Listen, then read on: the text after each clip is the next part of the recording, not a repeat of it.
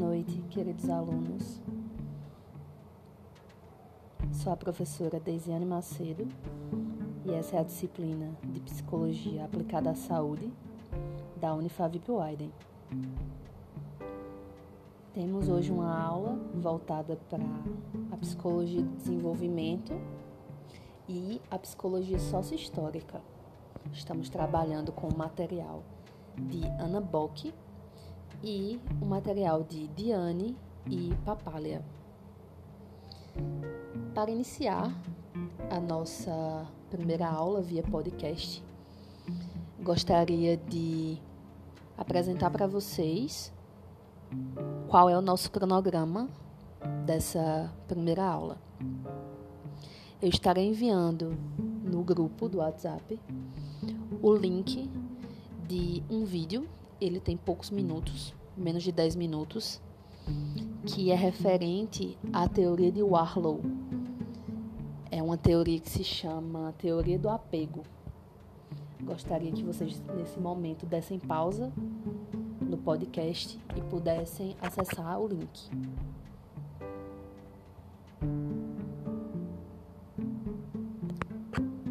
Imagino que nesse momento vocês estão retornando e daremos seguimento. Agora, veremos alguns pontos sobre a origem da psicologia do desenvolvimento e a sua importância. E depois vamos compreender de fato a sua do desenvolvimento. Vamos passar pela construção sócio-histórica, que é aquela temática que sempre esteve muito presente em todas as nossas aulas, que fala sobre a importância de nós, enquanto profissionais de saúde, darmos visibilidade ao ser humano enquanto um sujeito que está inserido em diversos contextos sociais, econômicos, culturais, étnicos, enfim. Sendo assim, vamos iniciar no primeiro capítulo de Papalha sobre o desenvolvimento. Primeiro, o que seria o estudo do desenvolvimento?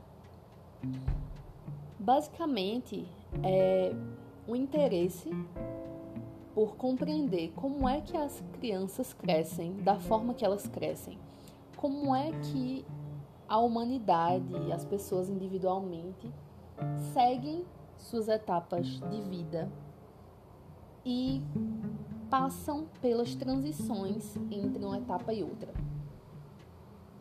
Diante disso, precisamos dar um enfoque às influências externas e internas e fisiológicas para essa constituição subjetiva.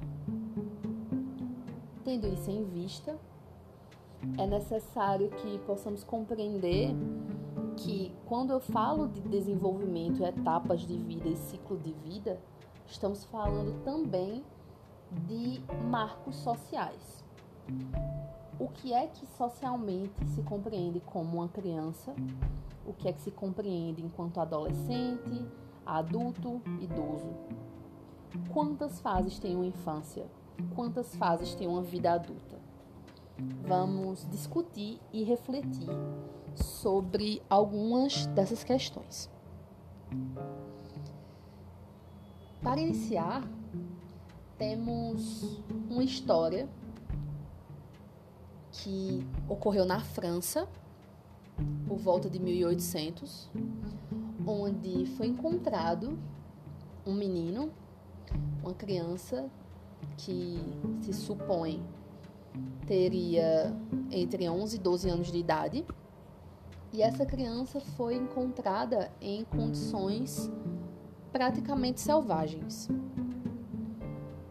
Essa criança foi nomeada de Victor e os estudiosos, a sociedade da época, criou algumas hipóteses sobre a história de Victor e se supôs que provavelmente ele teria sido abandonado por seus pais, mas não saberiam estimar exatamente em que período de sua vida isso aconteceu. Vitor, ele corria de uma maneira quadrúpede, ele rejeitava alimentos mais processados e elaborados, ele produzia sons que nossa linguagem não poderia identificar.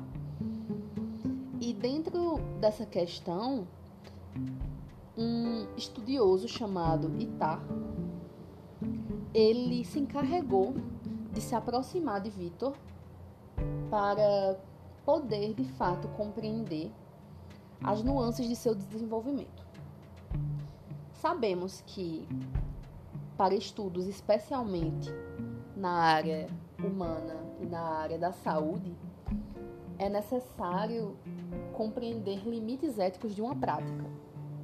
Então, por exemplo, não seria possível ou eticamente defensável isolar uma criança para observar quais seriam os as repercussões desse, isola, desse isolamento na criança, né? Mas com o surgimento desse caso de Vitor, foi possível observar um pouco sobre isso. Itar levou Vitor para casa e a partir de diversas práticas ele buscou uma espécie de domesticação. E nesse ponto eu quero chamar a atenção de vocês para uma coisa. Lembram da nossa aula sobre o desenvolvimento na perspectiva da psicanálise? Lembram que falamos sobre compreender as primeiras da criança a partir de uma perspectiva sensorial, que essa criança ela estaria interagindo com o mundo, primeiramente a partir do sensório, pois ela não teria cognição e linguagem maturada o suficiente para isso. Pois bem, Vitor ele começou a buscar interações com, aliás, Itar tentou Vitor diferentes interações do que ele estava adaptado na vida selvagem através do sensorial. Então, através de banhos com água quente, água fria, é, utilizando-se de alguns tipos de atrito na pele, práticas que buscavam apresentar para essa criança experiências diferentes da que ela estava adaptada na selva. Uma das compreensões desse estudo foi que alguns aspectos puderam ser evoluídos. No caso de Vitor, ele ele pôde interagir melhor com as pessoas, ele pôde é, se adaptar de alguma forma a algumas práticas. Ele desenvolveu de fato sentimentos e emoções, como por exemplo, ele se apegou muito a uma mulher que fazia parte do convívio de Itar. Ele tinha uma afeição muito grande para ela, quase como uma mãe, ou talvez como uma mãe de fato substituta. E ele desenvolveu sentimentos como é, interesse, é, vergonha e etc. Mas apesar disso, a língua não foi tão desenvolvida. E criaram-se diversas é, teorias sobre essa questão linguística, né? Pensaram sobre a possibilidade dele ter sofrido maus tratos, pensaram sobre a possibilidade dele estar velho demais para aderir à língua e pensaram sobre a possibilidade de autismo. Afinal, ele socialmente falando, ele apresentava e seguiu apresentando uma certa indiferença ao meio social, uma certa individualidade excessiva.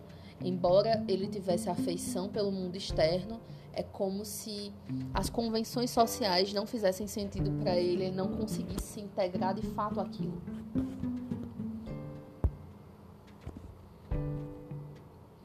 Sendo assim, precisamos pensar sobre essa linha cronológica do estudo do desenvolvimento.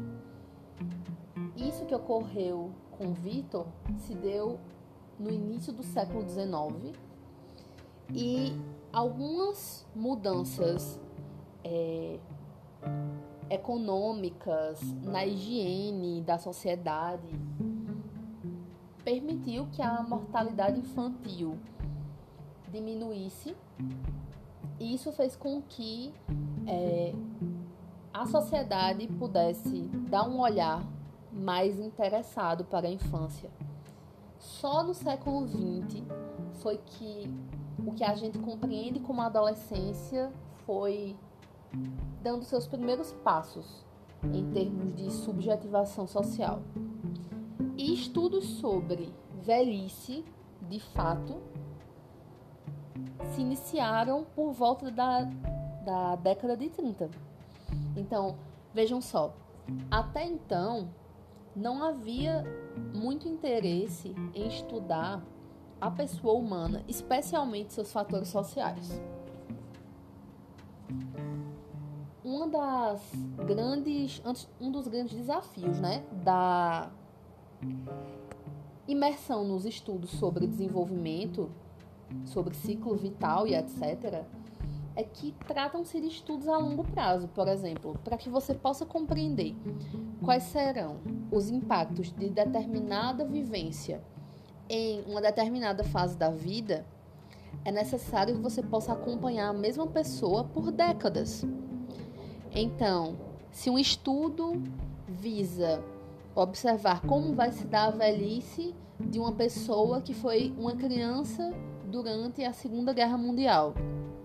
Essa pessoa, ela vai participar frequentemente de estudos, de questionários, de entrevistas, de, de testes por décadas. Então, trata-se de um ramo do conhecimento é, psicológico que exige um grande investimento, percebe?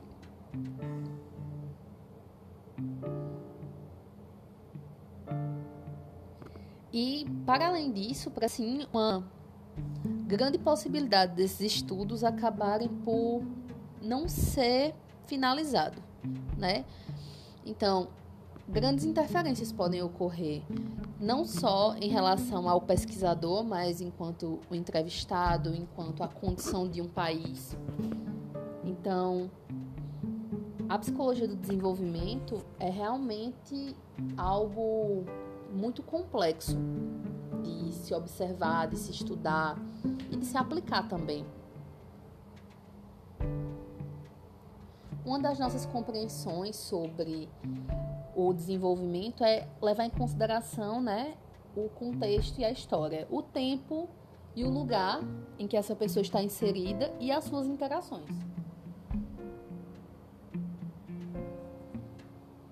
Tendo em vista que, ao decorrer dos anos, ao decorrer dos ciclos de vida, algumas experiências, práticas, habilidades, elas vão apresentar um crescimento e outras vão apresentar um declínio. Então, por exemplo, a linguagem, a linguagem, ela tende a crescer com o passar dos anos e o vocabulário ele tende a se ampliar até a terceira idade. É, vamos ter algumas interferências em casos de transtornos ou é, déficits, mas o que se espera dentro do contexto de normalidade é que haja esse crescimento. Porém, algumas outras questões elas vão acabar entrando em declínio. Você pode pensar, por exemplo, na capacidade muscular do indivíduo. Você pode pensar na memória, né? A velhice, por exemplo, ela apresenta um certo declínio nessa capacidade de organizar a memória. É, precisamos entender o desenvolvimento humano também em alguns aspectos que são plásticos, são flexíveis. Então, por exemplo, é, a memória, a força, a persistência são elementos que podem ser estimulados em determinado momento da vida e eles podem apresentar um crescimento. Então, mesmo que você é, esteja lidando com o caso de um homem de 50 anos,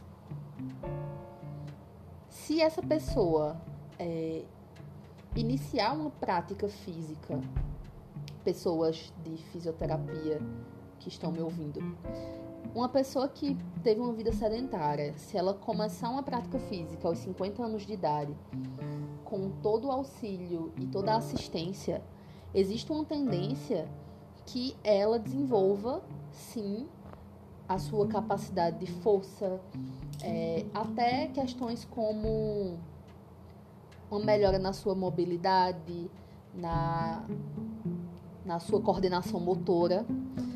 É, a memória também. Existem diversos exercícios que podem promover uma experiência de memória mais bem aproveitada. Temos um ponto aqui muito importante de considerar que o desenvolvimento ele se apresenta como um interesse é, histórico, né, como eu falei para vocês, e em 1962 tivemos um pesquisador chamado Elder que estudou grupos de pessoas que viveram a Grande Depressão nos Estados Unidos.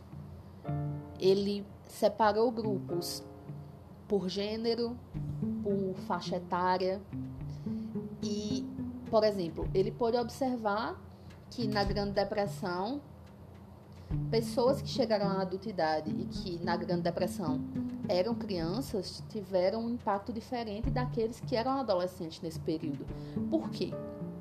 Um adolescente ele tem mais maturação emocional para compreender determinados fenômenos e lidar com eles. A criança, assim como conversamos na nossa aula sobre psicanálise, ela não tem um repertório de linguagem que possa atribuir sentido às vivências sensoriais dela. Então, observar, por exemplo, seus pais gritando em casa por conta da fome, um adolescente ele pode compreender aquilo sem necessariamente associar isso a um rompimento de vínculo familiar. Já uma criança pode observar essa situação e interpretar como algo extremamente violento. Temos também a questão do gênero, né?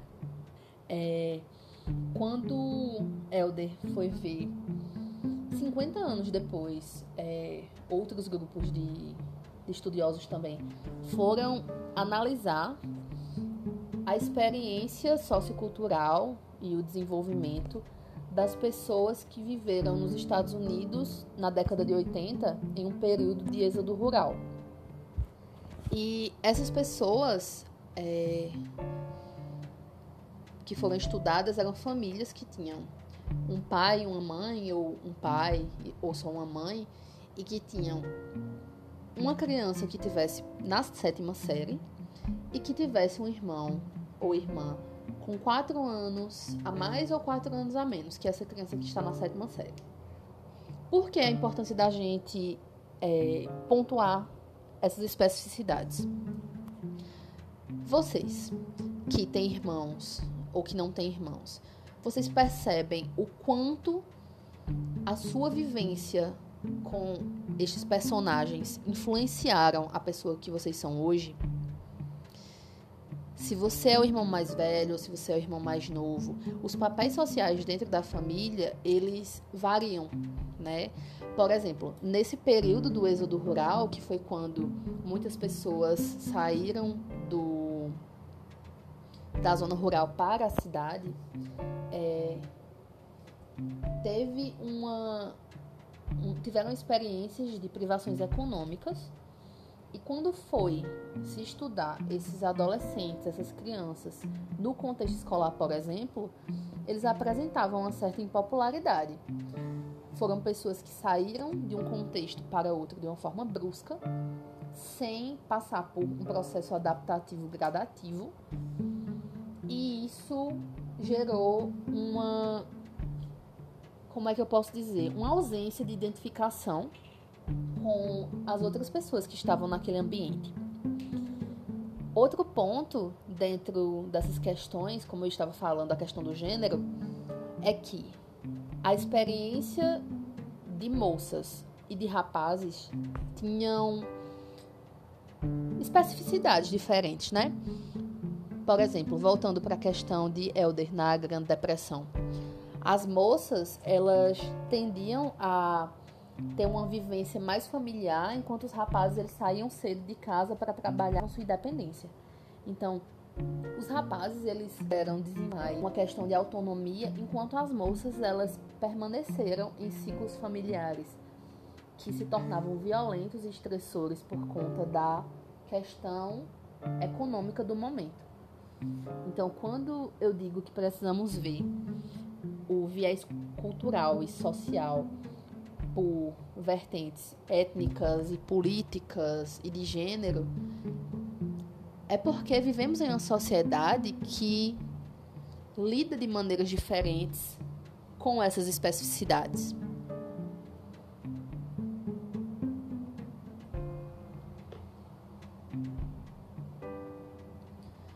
Para que tenhamos concretizado a psicologia do desenvolvimento enquanto ciência, vocês sabem que é necessário uma delimitação de um objeto de estudo, né? Então, a psicologia do desenvolvimento ela busca é, apresentar uma descrição sobre os fenômenos, que é retratar o comportamento com determinada precisão. Ela busca ter uma explicação para aquilo, que é revelar as causas desse comportamento.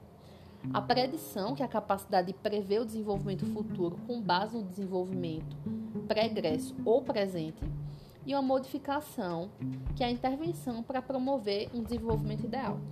Pensem vocês da área de nutrição, por exemplo. Quando você pega um caso clínico, você precisa compreender quem é essa pessoa que se apresenta. Então, trata-se o quê? De uma descrição, né? Vamos pensar em termos de desenvolvimento para um caso de nutrição. Qual é a descrição desse paciente? É, é um paciente que só tem 12 anos de idade, mas já apresenta diabetes. E como uma criança e como a, a família não esperava esse tipo de diagnóstico, Joãozinho, esse vai ser o nome dele, ele já apresentava alguns sintomas, mas não se pensava que poderia ser diabetes pela questão da idade. A partir daí, você pode observar uma explicação desse fenômeno, que é quando você olha para trás e vê os fatores genéticos, por exemplo, de Joãozinho.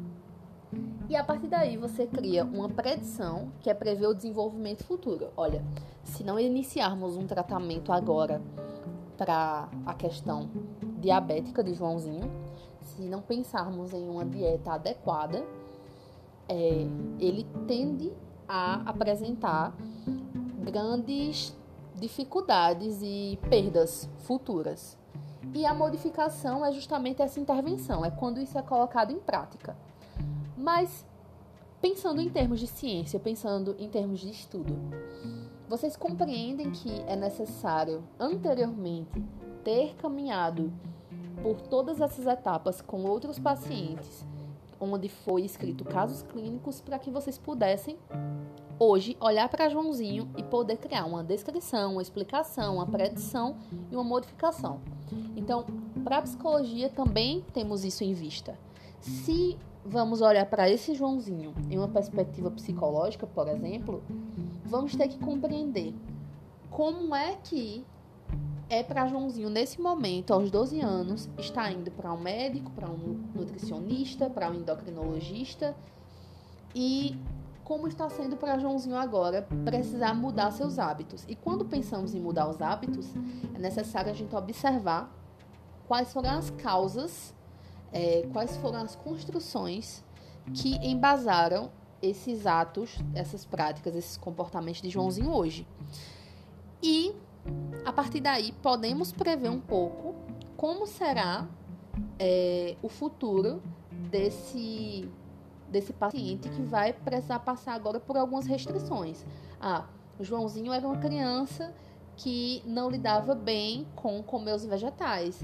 Joãozinho, é, ele sempre que fazia alguma coisa errada, os pais diziam: Não, se você fizer direito, eu te dou um chocolate. Como vai ser tirar isso de Joãozinho, né? E qual é o, o nosso prognóstico? O que é que a gente espera que possa acontecer daqui para frente? Com aceitação de tratamento ou com a negação de tratamento?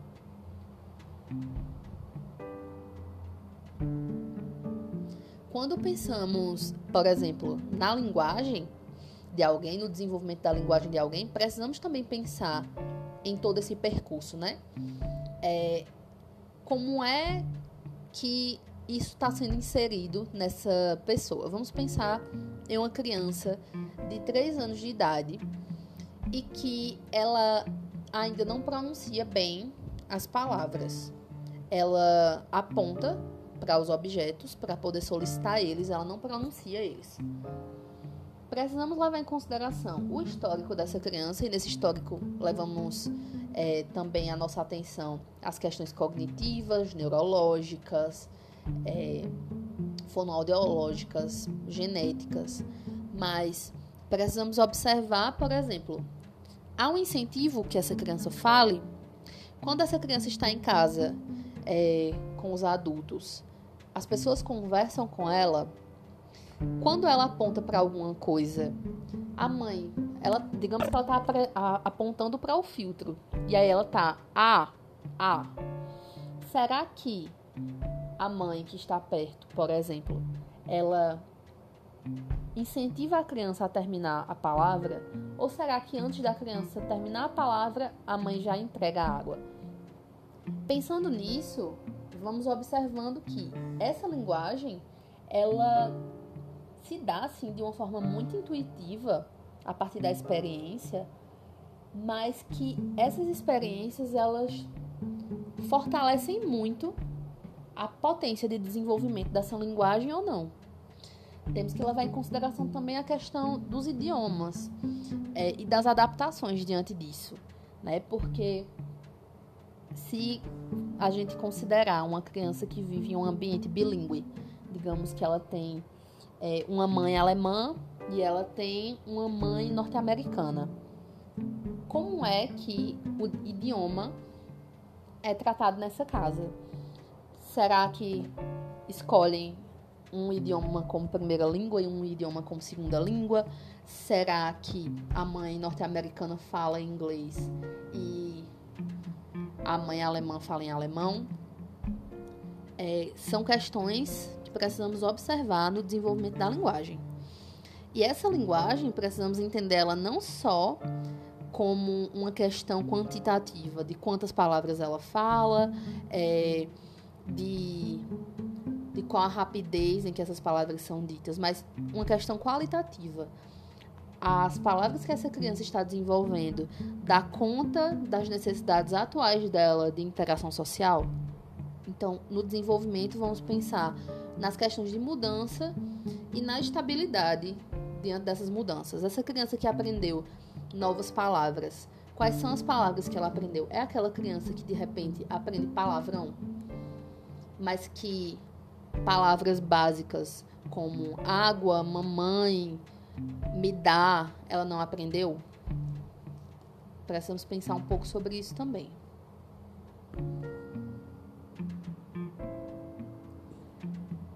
diante dessas questões de mudança e estabilidade, podemos pensar no exemplo de um adolescente tímido.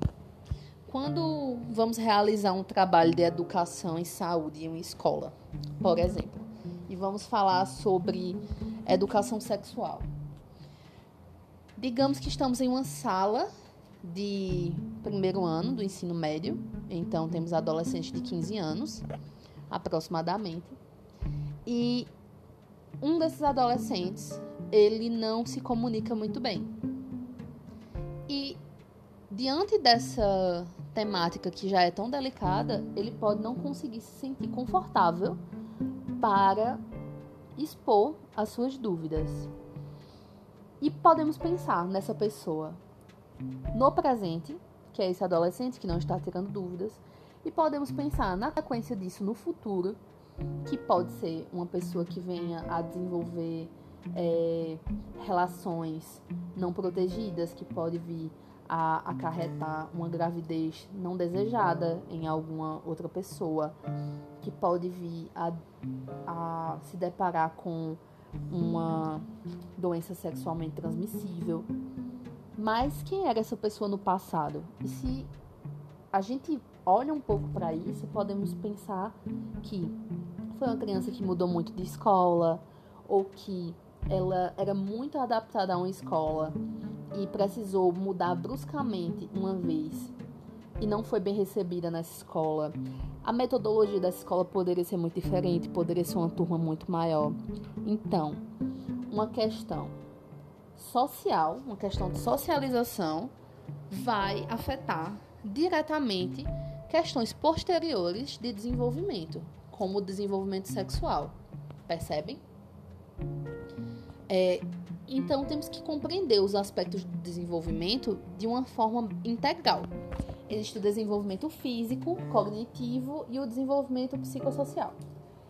E a gente não pode ver isso como partes isoladas. Precisamos compreender isso como um todo. Não é apenas a soma dessas partes, mas é a interação entre essas partes, certo? Se você pensar em uma criança que teve problema é, de miopia desde muito cedo. E na escola ela não pôde aprender a escrever no período pré-estabelecido.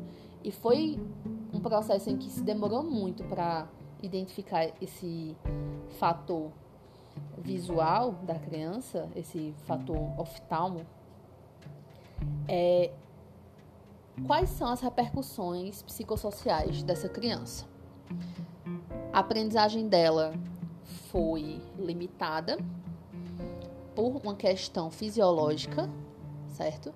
Então, o desenvolvimento cognitivo dela foi limitado, né? então a capacidade dela de pensar, de questionar, de interagir com esse aprendizado foi limitada e, consequentemente, digamos que ela tenha reprovado de ano e o seu desenvolvimento social também foi comprometido, porque ela precisou sair de uma turma, foi para uma turma com crianças menores que ela.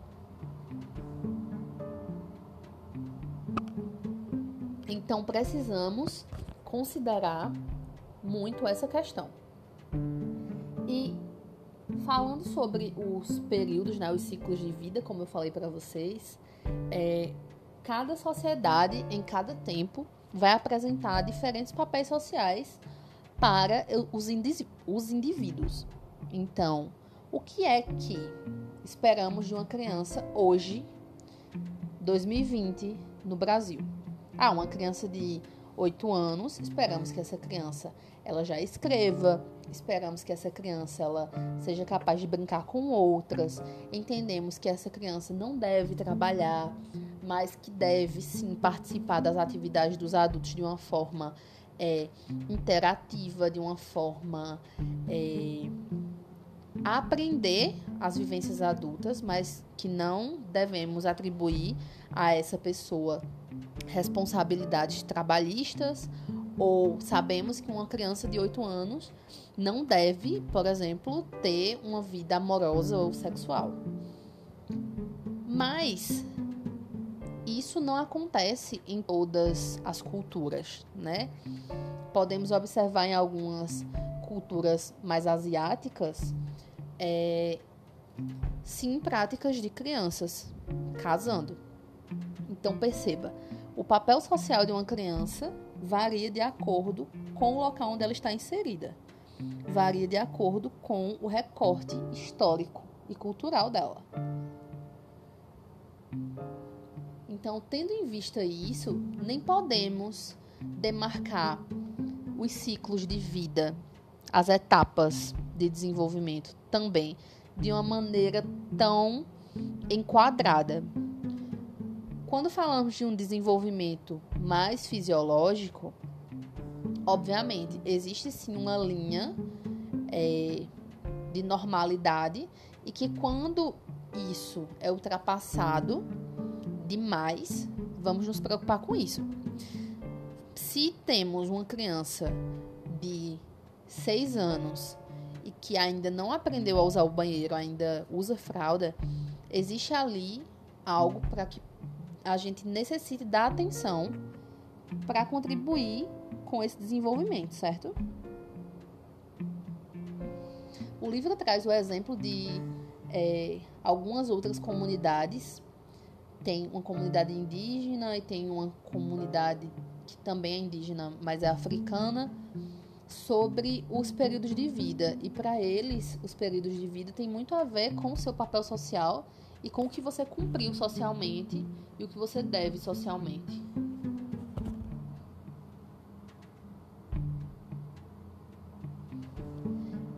Estou enviando para vocês, como eu falei no início do vídeo, o link sobre a teoria do apego. E nesse momento, é, quero que vocês reflitam um pouco sobre o que foi visto em relação à função de um outro no desenvolvimento desse bebê. E após essa reflexão, eu gostaria que vocês retornassem aqui para o nosso segundo áudio. Até daqui a pouco.